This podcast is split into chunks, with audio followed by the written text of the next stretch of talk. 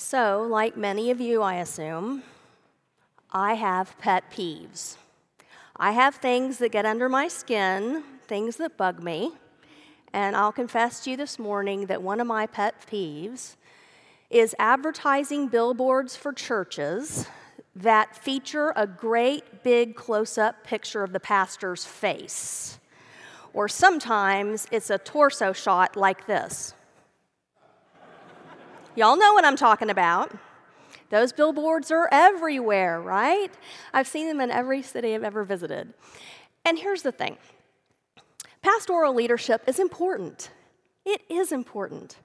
I take my responsibility as the senior pastor of this congregation very, very seriously. However, the church does not belong to the pastor. The church does not revolve around the pastor. And when the image on a church's bo- billboard is a close up picture of the pastor's face, I'm afraid that something might be out of whack. That some people might have gotten the church and the pastor confused. And you know, that does happen. Some people start to think that the pastor is the center of the church. That the pastor is what makes the church run, that if the pastor isn't around, that the church won't survive. And friends, this is not a new thing. They didn't have billboards with great big pictures of pastors' faces on them in Paul's time, but they struggle with this issue, and that's what's going on at the church at Philippi. Now, I hope you know that Paul wrote the letter to the Philippians while he was in jail. Y'all know that, right? The pastor was in jail. He had been in Jerusalem preaching the gospel. He got arrested for doing that there and thrown in jail. And when the congregation heard this, they were very, very concerned. Not only for Paul's welfare, but also because Paul was their founding pastor. They said, What is to become of us? Paul is one of a kind, he can't be replaced. If he never returns to us, well, then attendance will plummet and the finances will dry up, and this entire organization will be at risk. Well, while they were talking about this, a church member named Epaphroditus returned to them. Now, Epaphroditus had been sent by the congregation when they heard that Paul was in jail to check on him and to bring him a gift. We don't know what the gift was.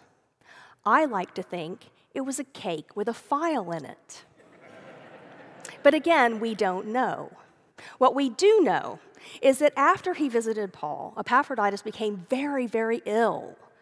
And so there was a long period, a long gap between the time he visited Paul and when he could return to Philippi, but he did recover.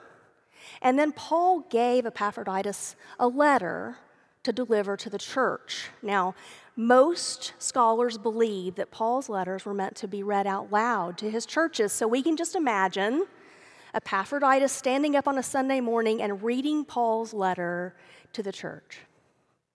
And what does Paul say? He says, If you are worried about me, cut it out. Don't worry about me. I'm good. I'm fine. Whether I live or whether I die, I am in Christ, so I am good. And in fact, I might prefer to go on and be with Christ because I'm just so confident in that. But I do think that there's more ministry ahead of me, and I will be able someday to return to you. But either way, don't get me in the church confused. Don't get me in the church confused, says Paul. The church doesn't exist because of me, and the church isn't going to survive because of me. And in fact, any church that holds the pastor at the center is not going to survive. The center of the church is Jesus Christ and his gospel. Don't forget that, says Paul. Now get out there, he says, and share this gospel with the world. Embody his love to everybody. Serve one another. Be strong in this. Have courage because this is the most important work in the whole world. Friends, that's a good word from Paul, isn't it? It's a really good word from Paul. The center of the church is not the pastor. And while we're at it, the center of the church is not any particular staff member or church member. The center of the church is not any particular program. The center of the church is not the building. The center of the church is Jesus Christ. And we are called to share his gospel with the world. Why?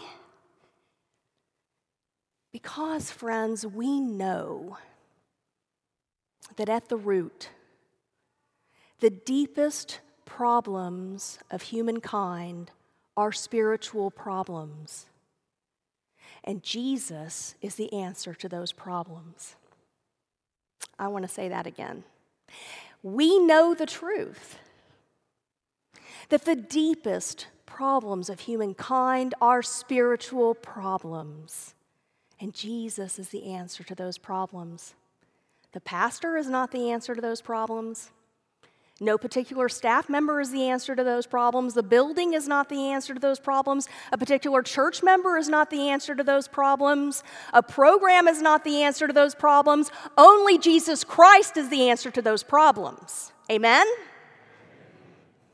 And we are called to share his gospel with a hurting world to hold up the candle of his light for people who are dwelling in the dark. That is why we are here. That is why we exist. That's our job, and that is why Paul says if you want to measure my ministry, measure it this way look at what the church is doing in my absence. Well, I keep thinking about this billboard thing. And I've been wondering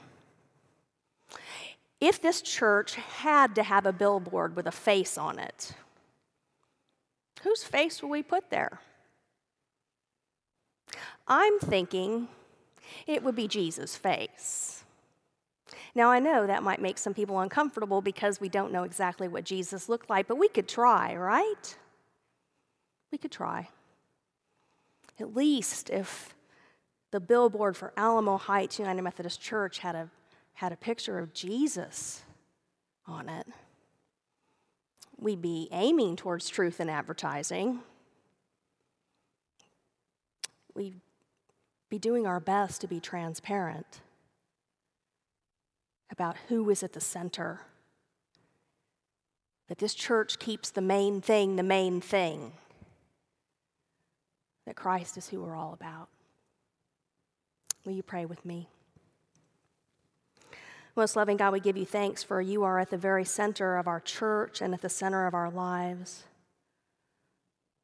Lord, help us remember always to honor you there, to remember why we exist as a church, to honor you and to share your gospel with the world.